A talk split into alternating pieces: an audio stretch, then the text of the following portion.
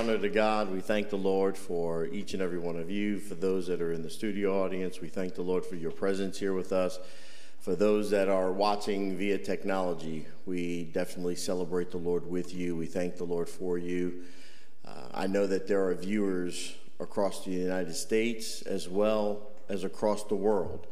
And I just salute you. To our churches in Africa, we thank the Lord for each and every one of you. Pastor Majero, uh, Bishop Agoa, we celebrate the Lord with you. We're continuing to work with you and to pray with you about the expansion of God's work, even where you are. We're looking forward to great testimony and witness of the power of God being manifest in and through the ministries there. And we're just excited about the testimonies we have received thus far and know that God has greater things yet in store for us. Amen. And we just thank the Lord for that. Today, I just want to, uh, uh talking to the Lord, trying to uh, determine what it is or which way I would come at you today uh, to share with you what God has laid on my heart, God gave me the title of a sermon called Man and the Two Trees. And when I kind of felt this in my spirit, I begin to wonder where it is, because God typically will, at least with me, give me a, a, title or an idea or some type of foundation upon which He's getting ready, to reveal um, fully what it is He wants me to say. But He always starts with a, a topic of discussion. And when I was listening to the Lord in prayer and He showed me man and the two trees, I was wondering where in the world we were going to go. But today I want to talk to you about a man and two trees. Now, much to my dislike, we have a lot of trees on our property. Uh, a lot more than I would like, not you know as much as my wife would like. I don't really like trees that much, at least around me, because I relate trees to an increase in work. They create uh, increase in work for me, especially during the fall season. But my, my wife loves them, and, and she wants us to even plant more trees. Now, what in the world am I supposed to do with that? You know, they have a, a saying, happy wife, happy life. Well, that's a story for another day. Now, I will admit that the trees are quite beautiful especially now as they're preparing themselves for the winter season, which really seems, if you've been paying attention to the weather patterns, like it's really on a fast track for an appearance. But when looking at the trees recently, I was reminded about two very famous trees, and God began to show me something amazing about those trees in correlation to his creation, man. And I want to take a few moments of your day today to share with you what God showed me. You see, God's eternal plan is revealed to us throughout the entirety of the 66 books that comprise what we call the Bible today. At the very beginning of scriptures, we can see God creating man as the center or the crown of the entirety of his creation and giving man a purpose of expressing God himself through man to his creation. We are the carriers of God's glory. As a matter of fact, you ought to put that in the comment section. I'm a carrier of God's glory. Now, when you begin to see this, you'll understand that it opens up our mind. It brings revelation of what God's intention is concerning man. And that intention is that man should express God as the center of his whole universe. And this is the very purpose for which we were all given life, and it is the very purpose that the enemy has distorted within us, causing us to express something other than God, and in most cases, cases that expression is an expression of self rather than God in and through creation. So God took me to his word. And he shared with me a foundation upon which I will build the context of today's lesson for your hearing. Before I get to the word, which should be revealed to you, it should be scrolling across your screens even now. I want to give you a thought as you're reading it that you can think about. And that thought is man, in the sense mankind, in, in uh, the creation um, story, so to speak, is neutral between two trees. Man is neutral between two trees. So, anyone that knows me knows that my favorite book in the Bible is the book of Genesis, and this is where we're going to get our foundational text from. And in that book, we are told about the beginning of all things, including two trees. Those trees are the tree of life and the tree of the knowledge of good and evil, Genesis, the second chapter, and the ninth verse. In order for us to understand God's plan in Scripture, we must be thoroughly clear about what these two specific trees are and what they represent. These are the, the, the two most important trees you will ever experience in life the tree of knowledge of good and evil, and the tree of life. You see, after God created man, he placed him in the garden where these two trees grew. Both of these two trees and man's whole life and walk are pictured as a matter of feasting upon one tree or the other.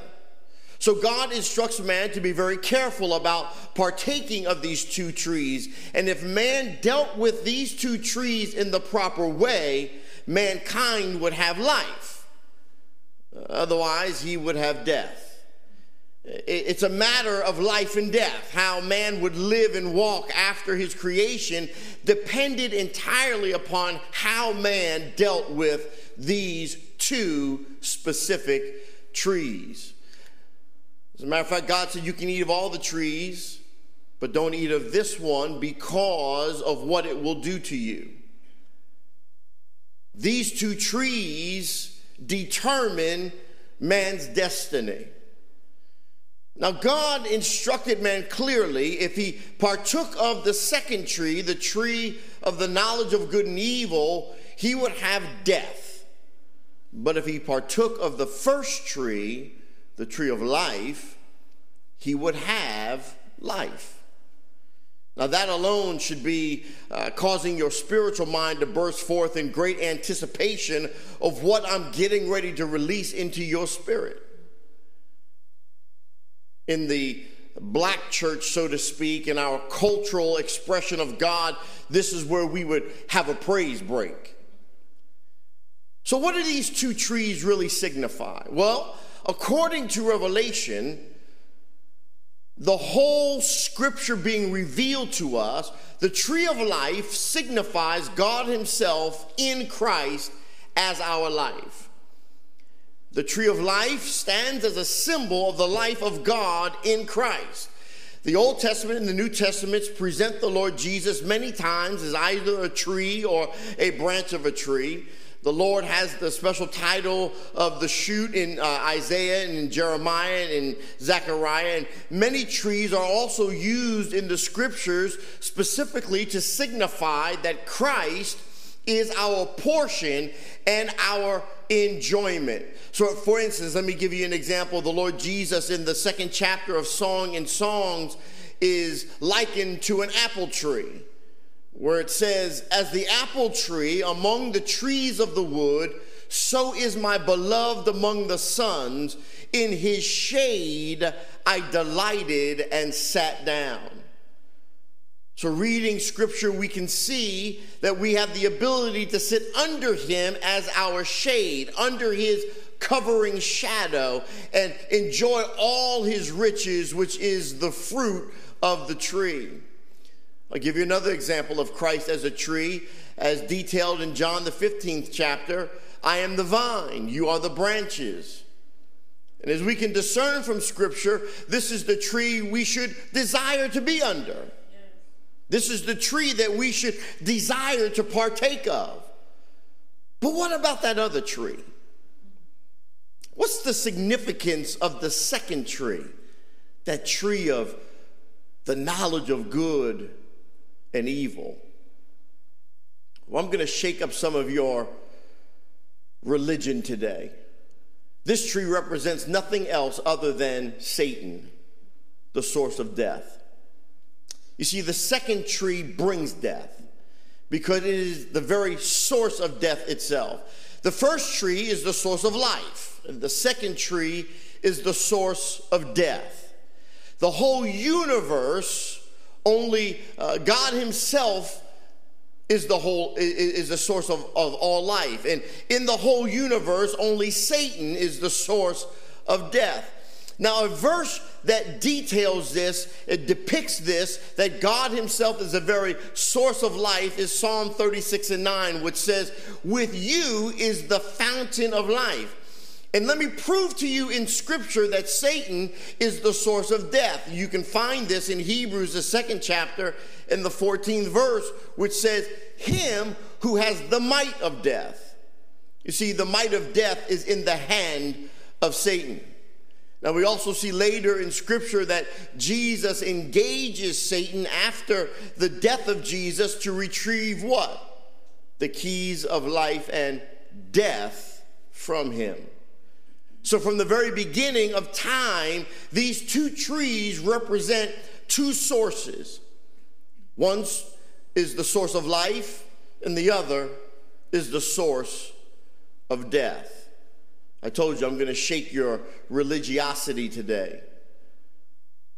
I'm going to shake up some doctrine today. Now, in the beginning, there were three principal parties. These parties are God, man, and Satan man, in essence, in the beginning, is innocent. He's created by God, and God created him neutral to life and death. Man was originally created by God neutral to life and death. Since it was possible for man to have either life or death, man was standing on neutral ground in the middle between the two trees. But God was standing on the ground of life, and Satan was standing on the ground of death. Man was created neutral to God and neutral to Satan. It was God's intention for this neutral, innocent man to take God into himself that God and man, man and God could be mingled together and be one. Man would then contain God as uh, his life and express God as his everything. Created man as the center of the universe would then fulfill the very purpose of which God created him, fully expressing the visage of God into and over all things. But there was another possibility. There was another way man could go man would be or could be induced to take part of the second tree, that tree that's the source of death. And as a consequence, man would then be mingled with that second tree or mingled together with death rather than being mingled together with life. My prayer for you today who are listening is that our eyes might be open to see that in the whole universe, it is not a matter of your ethics. It's not a matter of you doing good. It is only a matter of either receiving God as life or Satan as death. You see, what we have uh, before done uh, has been given a choice. We have a choice that lays before us life or death. Choose life, the Bible tells us. You ought to make that declaration in the comment section uh, on, on Facebook as you're listening. I choose life. Now, some of you listening might want to write that, but that's not actually what you're declaring in your living. Your living is a declaration that you have actually chosen death. And while God is gracious and merciful to you, He's giving you an opportunity today to make another choice. But we, we have to understand that we really need deliverance. Now, I know some of you are thinking deliverance from all kinds of things and not what I'm getting ready to say, but what we really need deliverance from in truth is we need to be delivered from having an ethical or moral understanding. You see, it's never a matter of doing good or evil. It's always a matter of receiving God as life or Satan as death. It's important that we clearly see that these three principles introduced at the forefront of God's word man, God, and Satan. God standing on one side is the source of life as represented by the tree of life, and Satan standing on the other side is the source of death as represented by the tree of knowledge. And Adam, the representative of man, standing in the middle on neutral ground with two receiving hands. He can either take God at his right hand or Satan at his left hand. You can either take God or you can take Satan. Now we understand that man was corrupted by the tree of death. So, spoiler alert, as we know, Adam was induced to take the second source which is the tree of knowledge, into himself. Now, this was not a matter of merely doing something wrong. Oftentimes, the introduction to the fall of man through the action of Adam is connected or, or correlated to uh, Adam disobeying God, and we get the concept or the idea that it was just his disobedience which brought about destruction, but that's not really, that's a symptom, it's not the root cause. It's much more serious than just transgressing God's law and God's regulation. And this is why many of us are still struggling today. You see, the significance of Adam taking the fruit of the tree of knowledge of good and evil was that he received into himself Satan. You see, Adam did not take a branch of that tree, he took the fruit of the tree. Now, there's one very powerful thing about fruits, and fruits contain seeds. And the seed that is within a fruit has the power to reproduce that same fruit after its own kind. The fruit contains the reproducing power of the life it represents. And every seed will reproduce after its own kind. For example, when the fruit of a peach tree is planted on the earth, you'll find another little peach tree will sprout up in proximity to the first peach, peach tree because the seeds from the peach they hit the ground go into the ground and form after themselves adam was essentially the earth. So when he took the fruit of the tree of knowledge into himself as the earth, he received Satan, who then grew in him. Now, this is not a small matter. Not many Christians have uh, fully grasped the depth of the fall of Adam. You see, the fruit of Satan was sown in Adam as a seed in the soil. So Satan grew in Adam and became a part of Adam and reproduced after his kind in Adam.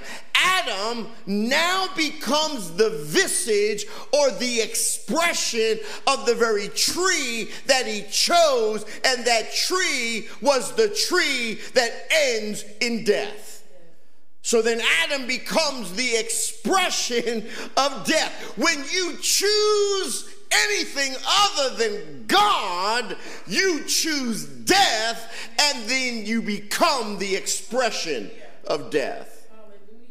Now, I want to show you uh, into what part of Adam Satan was received. It's important that we understand this because Satan not only came into Adam when he fell in the garden, but Satan still remained in the human race.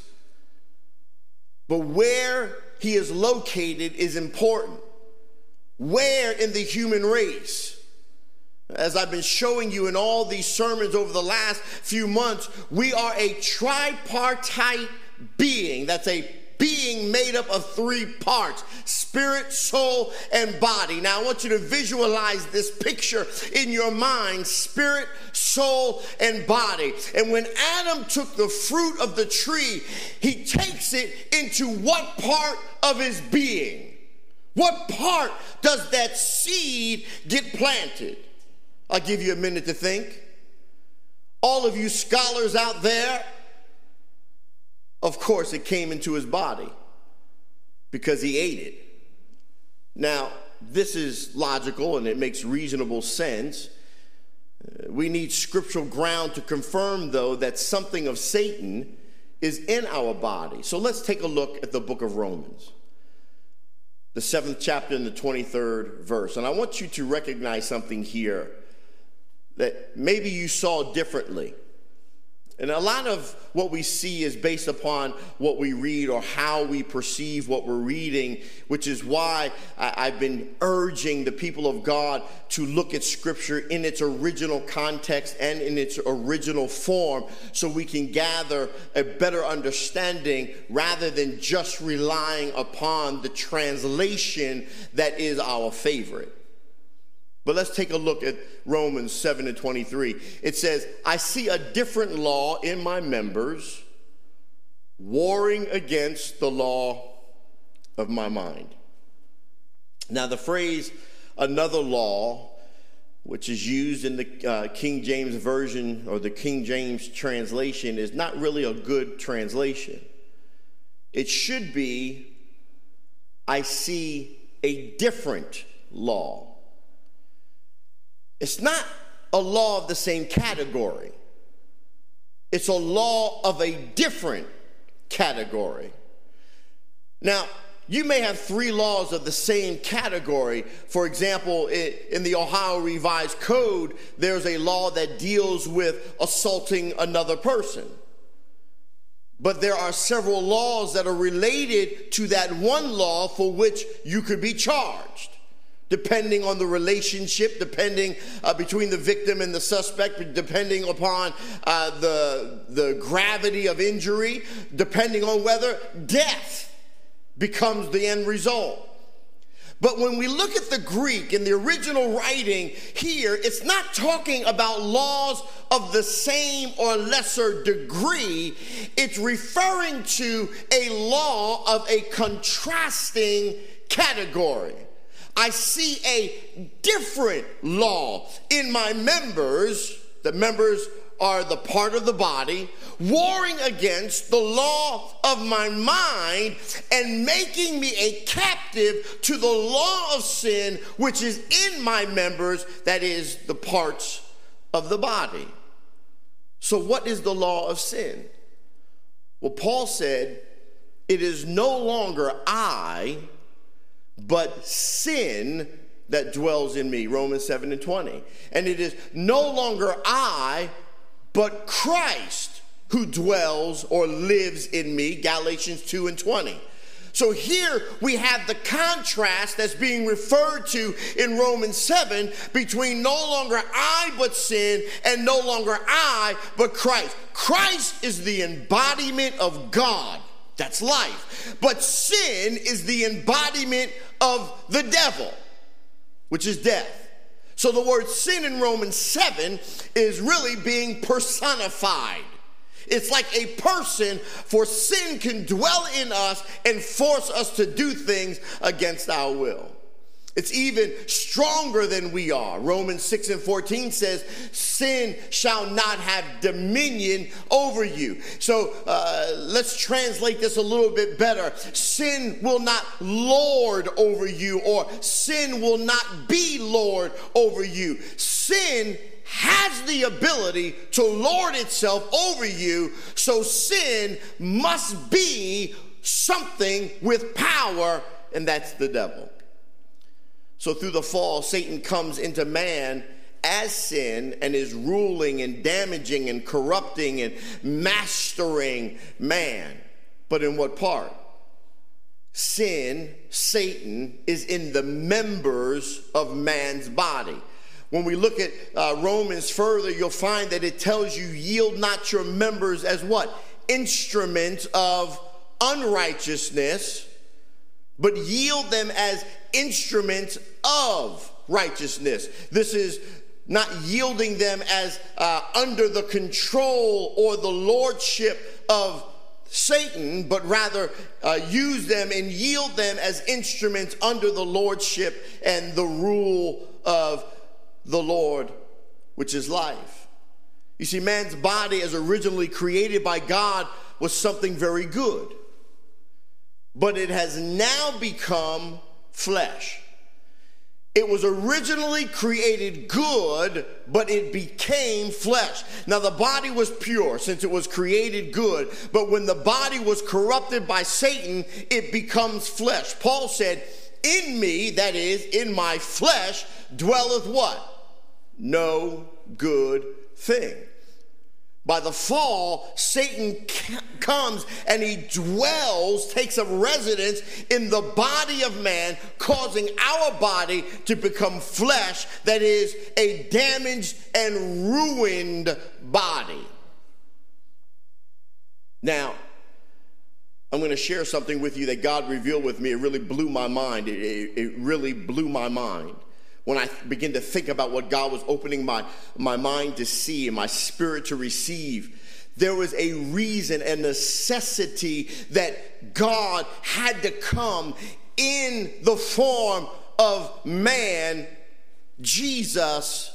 There's a reason and a purpose for which many of us miss. We, we, we, we don't comprehend it. We don't understand it. We, we recognize that Jesus is God in the flesh. We accept that, but we don't really understand the context between it or, or, or the, the importance of why he did it this way. But I'm getting ready to open your mind to it right now. You see, the book of Romans uses two terms the body of sin in Romans 6 and 6, and the body of this death in Romans 7 and 24. Now, the body is called the body of sin because why? Sin is in the body. The body simply became the residence of sin, which is the embodiment or the uh, reflection of the devil.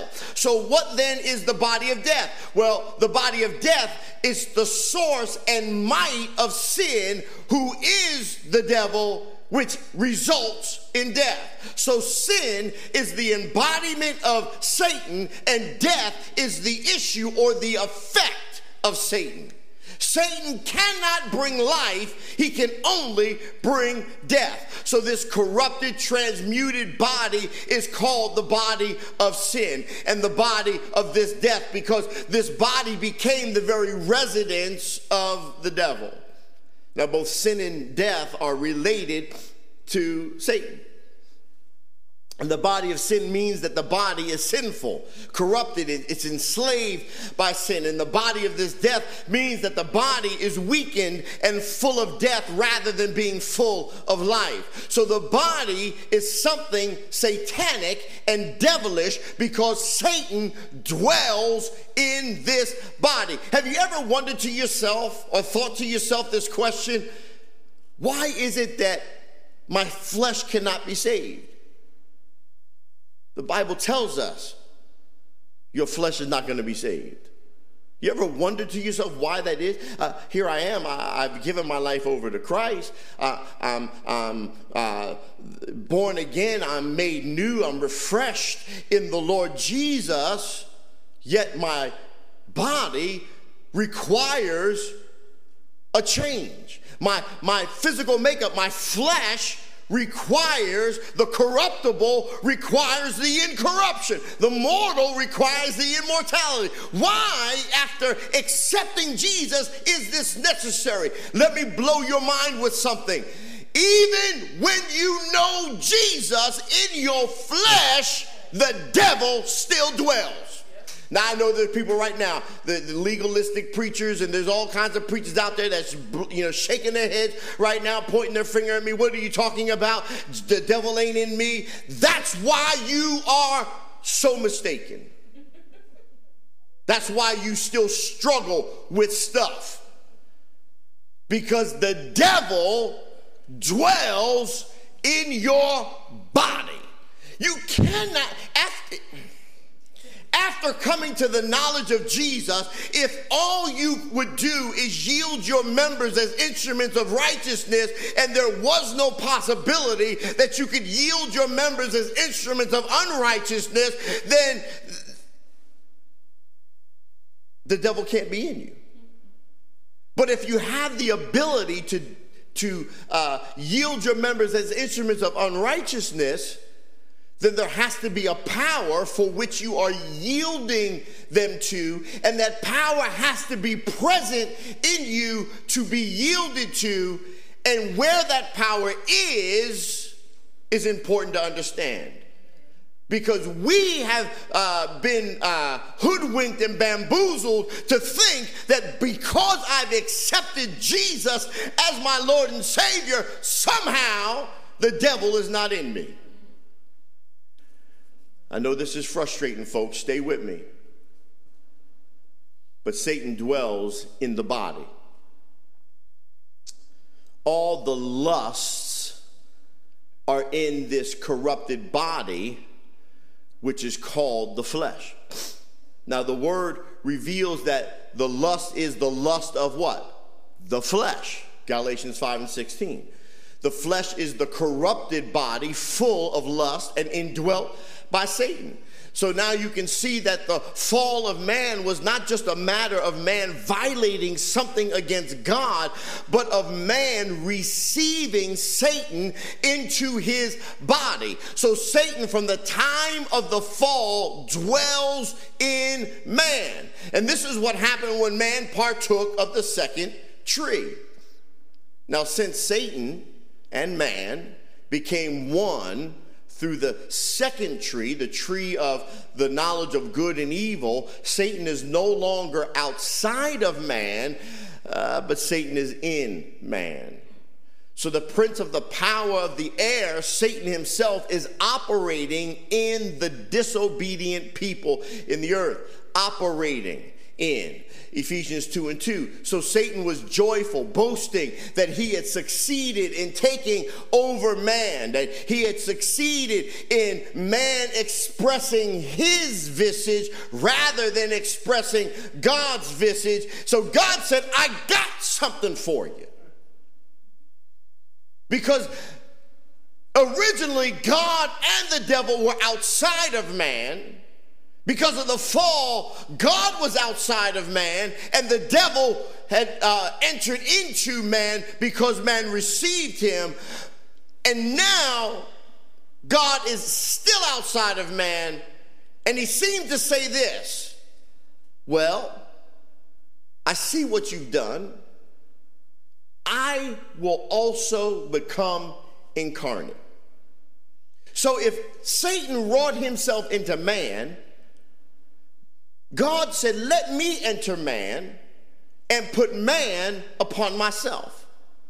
Now, I know that this seems a little bit complicated. Uh, this is a, very complex situation, but God put man upon himself. So, so, so Satan being in him through incarnation now, watch this. When God became incarnate as man, the kind of man he put on was a man corrupted by Satan. Now, I know, hold on, hold, hold your horses. Stop throwing stuff at me. Hold your horses, stay with me. When God was incarnate as man, the kind of man he put on was a man corrupted by Satan, Oh, but uh, he was without sin. Slow your horses. I got you. I got you. Let, let, let, me open your mind to something you've been robbed of all this time so you can really fully understand what happened on the cross at Calvary and live free. You see, man at the time of his incarnation was no longer a pure man, but a man ruined and corrupted by Satan. If you don't be, believe me, let's look at the scripture. I always tell people, validate what you say by the word of God. So let's go to Romans, the eighth chapter and the third verse. And this is what it says God sending his own son, what? In the likeness of the flesh What's the flesh? The flesh is now the house of sin. The sin is, or, or the flesh is sinful. So uh, if we look at the King James Version, but uh, the, the flesh of sin is really a better translation. So when the Lord Jesus incarnated himself in flesh, he was in the likeness of the flesh of sin. This is what he embodied he was not sinful, but he had to come in the likeness of what our struggle was. So there was no sin within him, but there was the likeness of the flesh of sin upon him. So sin was with was within the corrupted man, but there was no sin within the Lord Jesus. I see you putting your rocks back down. Thank you very much, Holy Ghost. So there was only the likeness of the flesh of sin. Now, the Old Testament illustrates this in the type of uh, the bronze serpent on the pole. That serpent made of bronze was uh, a type of Christ in John 3 and 14. So when Christ was on the cross, he was uh, a, a man in the likeness of the serpent. Now, the serpent is Satan, the devil, the enemy of God. But when Christ was incarnated as a man, he had even the likeness of the sinful flesh, which is the likeness of Satan. So it can be uh, difficult for anyone really to understand this correctly. And, and so I don't fault you for having a, a misguided understanding of what really took place. But as God was showing me this, uh, even I, as I was reading the scripture, uh, you know, God, uh, the, God wrote and, and took me to, I was struggling a bit because of all the stuff that I had learned. But it is really quite complicated. But I have to repeat myself so that I'll be clear about it man was made pure, but one day Satan came into man to possess him. Satan was joyful, thinking that he had succeeded in taking over man. Then God put upon himself the very man with which Satan had entered. That's the man that Jesus represented. Now, to be released from something through Christ, Christ had to be the something that needed to be released. So man is released from the tree of death. After God became a man and put that man with Satan within himself, upon himself, he brought that man to the cross. I cannot kill what's not a part of me. Let me say it again for you. God could not deal with what Satan did if God did not take Satan within himself. So he brought Satan to the cross because he was the likeness in flesh, and that flesh was crucified. So Satan thought he, you know, had succeeded, that he won. But he only gave the Lord an easy way to put him to death. Let me give you an example. I know maybe I'm not making this clear for you. So let me let me just give you this example. I was watching this YouTube video, and this YouTube video that I was watching um, was showing me how or, or the best way to catch a mouse. Now, there was a time when, much to my wife and I's, you know, disgust, in our previous home, we found out that we had a bunch, we had a mouse problem, and we were trying to figure out ways to catch the mouse, you know, catch the the the mice, mouse singular, mice plural, and we devised a plan to catch them And ultimately, it resulted in a whole lot of remediation and another company coming in. But I learned something from that experience because if a mouse is loose in a house, it can be rather difficult to catch. But if you set a trap with a little bit of bait, the mouse will be tempted to catch the bait. Now, the mouse at first will think that it has succeeded in getting the bait, but will realize that it has become trapped and it's too late to escape.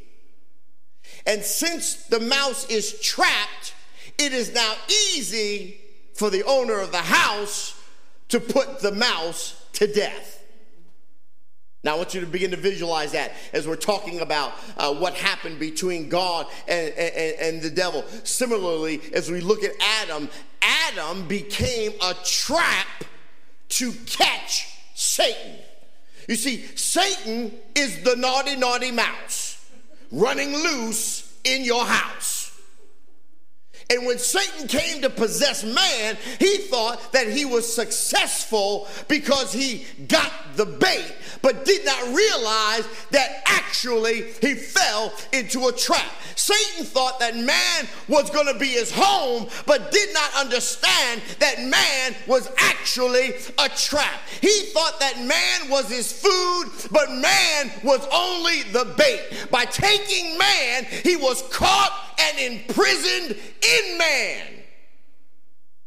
Now, because he was stuck in man, you know, like stuck on band aids, because band aids stuck on me. I know I'm giving you my age now. But we find that he's stuck inside of man. So the Lord came and put man upon himself, watch this, to bring man to the cross. The whole purpose of Jesus coming was to put on himself what he trapped so that he could take what he trapped to the cross. So that through death, he might destroy him who was the very might of death itself. You ought to read Hebrews 2 and 14 and make a plain for it. Man was the trap, and the devil was trapped within him. You see, through incarnation, God put the corrupted man upon himself and brought this man to death on the cross. And at the same time, Satan within fallen man is put to death also. So it is by this death on the cross that Christ destroys the devil. And this is why Satan is afraid of the cross. This is why the Lord told us to take up the cross. You see, the cross is the only weapon for us to overcome Satan. Matter of fact, you ought to put in Facebook, in the Facebook comment section, I was a trap for the devil. Now make sure you type that correctly. Sometimes I see some of the stuff you're typing and I'm like, that's not exactly what I said. So don't, but don't get this one wrong. No typos on this one, please. So where is Satan? Satan is in us, in our flesh. But where is our flesh now? Well, let's look at Galatians 5 and 24. They who are of Christ Jesus have crucified the flesh, watch this, with its passions and its lusts. So our flesh, with Satan in it, is on the cross. So Satan is put to death on the cross. Praise the Lord. Praise break moment. Hallelujah. Thank you, Jesus. But here's the question we have to ask ourselves Is this the end? No. It's not the end. Because what happens after death? Burial follows death. But even the grave is not the end, because after the burial, there's the resurrection.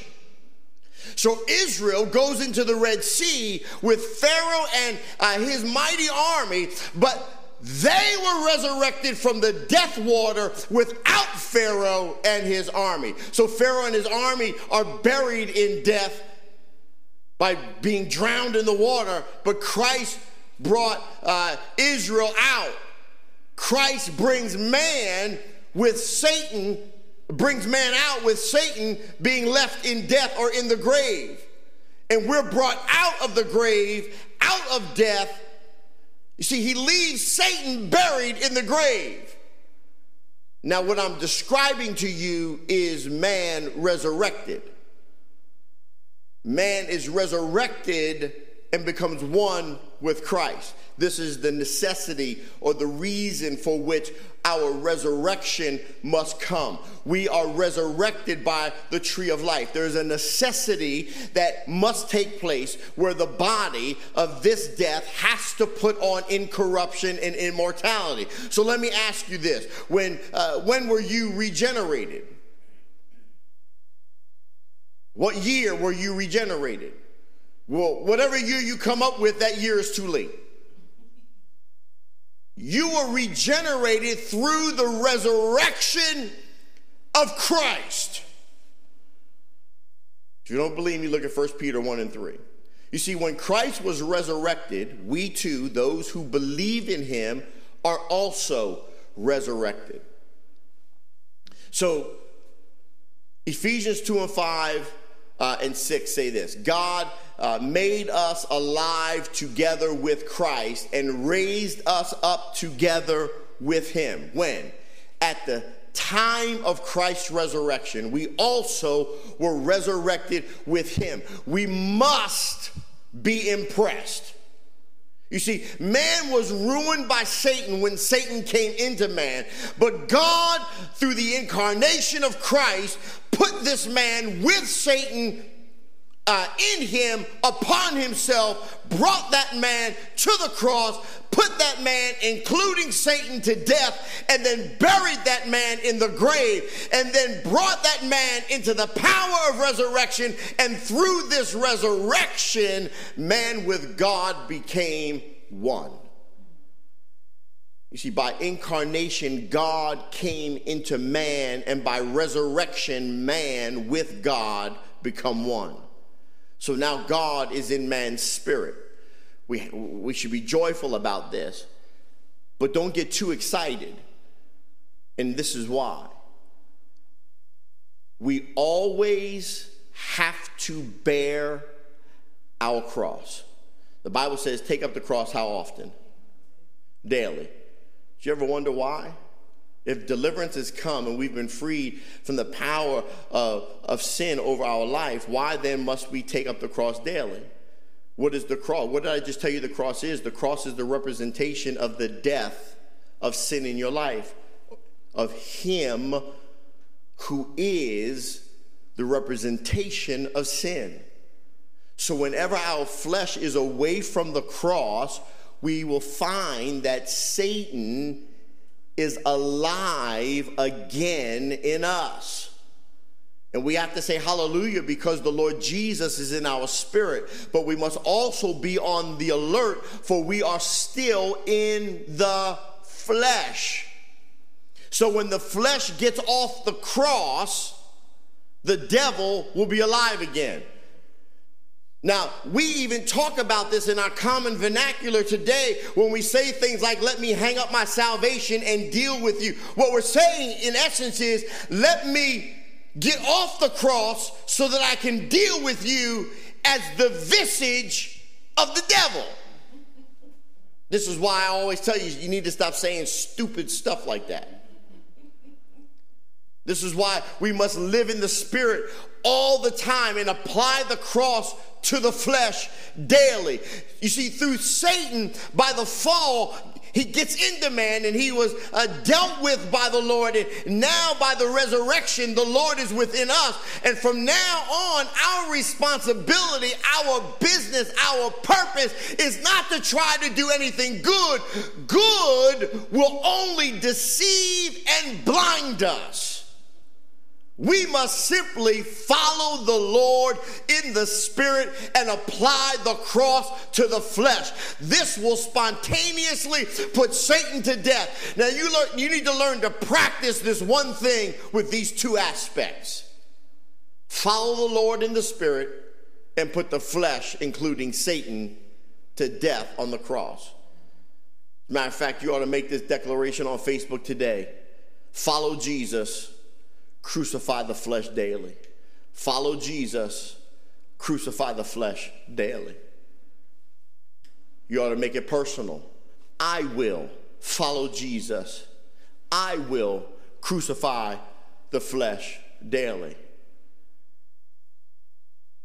You see, what will be the ultimate issue is simply this.